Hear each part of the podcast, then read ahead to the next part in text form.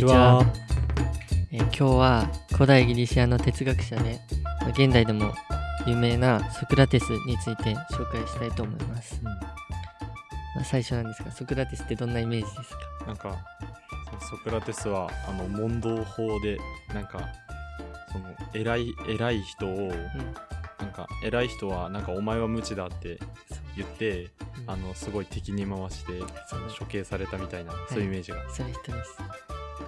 とソクラテスっていうのは紀元前469年から399年まで生きた人で、まあ、高校で現代社会とか倫理とか世界史やってた人は内容が被るかもしれないんですけどうん。まず先ほども言ったようにソクラテスっていうのは無知の知とか問答法などで有名です。うん。で最初に無知の知から説明します。えっと無知の知っていうのはソクラテスの弟子のカイレフォンっていう人がアポロンの信託所のデルフォイに行ってでそこでソクラテス以上の賢者は存在しないっていうのを告げられるんですよ。そう。でソクラテスはそのカカイレフォンにうん。その自分以上の賢者はいないっていうことを聞きでも聞いたんですけどでもソクラテスっていうのは自分が他の賢者よりも劣ってるっていうのは自覚してたんですね。あだからでもそれを否定しちゃうとあその神の言葉を否定することになっちゃうんですよ、うん。デルフォイの信託だから。だからその否定できないからあーなんかその信じたいけど信じることができないみたいな、だからそのさまざまな賢者にあって問答法することでうん。自分よりも優れているっていうことをあら明らかにして信託を反証しようとなんるほど。で、すするつもりだったんですね。うん。だけど実際にその賢者って評される政治家とか科学者に会うと彼らってその自分の話していること自体をそこまで理解していないっていうことにソクラテスは気づきあまーなるほど。もうなんかその上辺だけっていうか口だけで語ってるみたいな。す でその一つの技術に洗練された能力を持ってる職人のような人たちもうん。その技術につついてよく知ってるがゆえその自分は他のことも博識であるっていうのを思い込んであいるっていうのをソクラテスは言います、まあ、今で言うその芸能人が政治家になったりアイドルが作家になったりすなることです。まあ、悪い悪いことではないんですけどうん。ソクラテスからしたらそれは賢いことではないっていうことらしい。もう一つあの極めてるから他も才能があるみたいな、そうですね。でこのことからそのソクラテスっていうのは実際知らないこ実際は知らないことを知っているっていうのを思い込んでいる人よりも自分は賢くないと知っている。自分は何も知らないと自覚している。自分の方が賢く他の人より優れているっていう考えにたどり着きます、なるほど、まあ、要するにその相手に無知を自覚させてうん、真の知に至ろうと他の人を奮起したんあなるほど。あのもう自分はあのなんていうのその自分はな何も知らないってことを知ってるけど他の人は知らないから教えてあげようっていう。そう。いうこと。他の人の無知を自覚させてあげる、なるほど。でソクラテスは問答法をしながらその賢者たちの無知を指摘する旅に出ます。これだけ聞いたらソクラテスって嫌なやつって思うかもしれないんですけど、なんかもうあれその賢者って、まあ、ソフィスト。ソフィストです。ソフィストってあのいう人たちに、まあ、ソクラテスは問答法を仕掛けるっていうかですけどそのソフィストっいてあのその知恵を民衆にばらまいてその代わりにお金を巻き上げるっていう人だだったんだよね。あの道理に合わないことを言って相手をその騙して説得、うん。納得させて、なんかそれっぽいことだけ言ってって。まあ、有名な人だとプロタゴラス、うっていうん。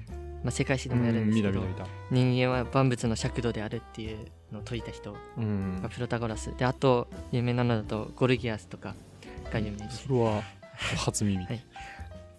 ででそのさまざまな人を問答して正し正しくしていくうちに、うん。そのソクラテスがうざったく感じる人とかも出てきちゃうんです、まあどうしても。そらね。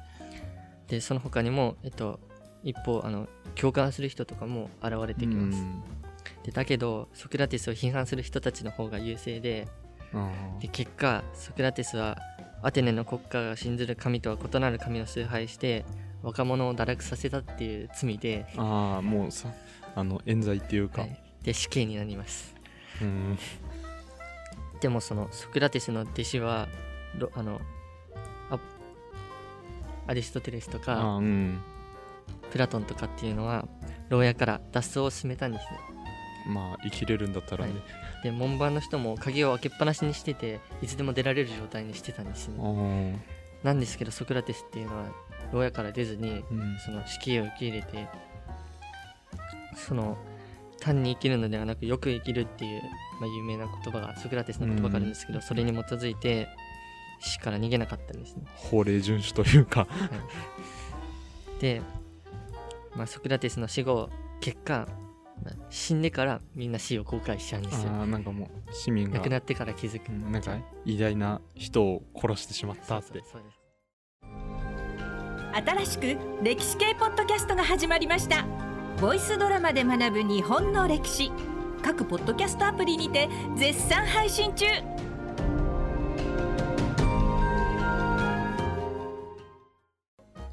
でソクラテスっていうのは、まあ、自分で記録を残さなかったんですうん。だから自分で書を書かなかったり、書いて口伝いで、はい。あの中国の孔子みたいな。そうそうですね。だからその弟子であるプラトンとかあのクセノフォンからうん。あの、まあ、プラトンだとソクラテスの弁明っていう本があってアリストファネスだと雲っていう書物からそのソクラテスについて知ることができます。で現在でもその有名な研究材料として使われてるんでその現在知られてることが異なる,、うん。異なることがあるかもしれないんですよ。今後見つかるかもしれません。はあなるほど。でここまでソクラテスが有名になったっていうことは、まあ、自身の資料深さもあるんですけど、うんプラトンとかアリストテレスとかその後世に出てくるうん。ソクラテスの弟子がまあ有名でかつ賢かったんで、うん。それでそれの影響もあってソクラテスがか彼らのの何死であるっていうことで有名になったっていう。あれねあのプラトンはあのイデアって考え、はい。あの思っててなんていうの？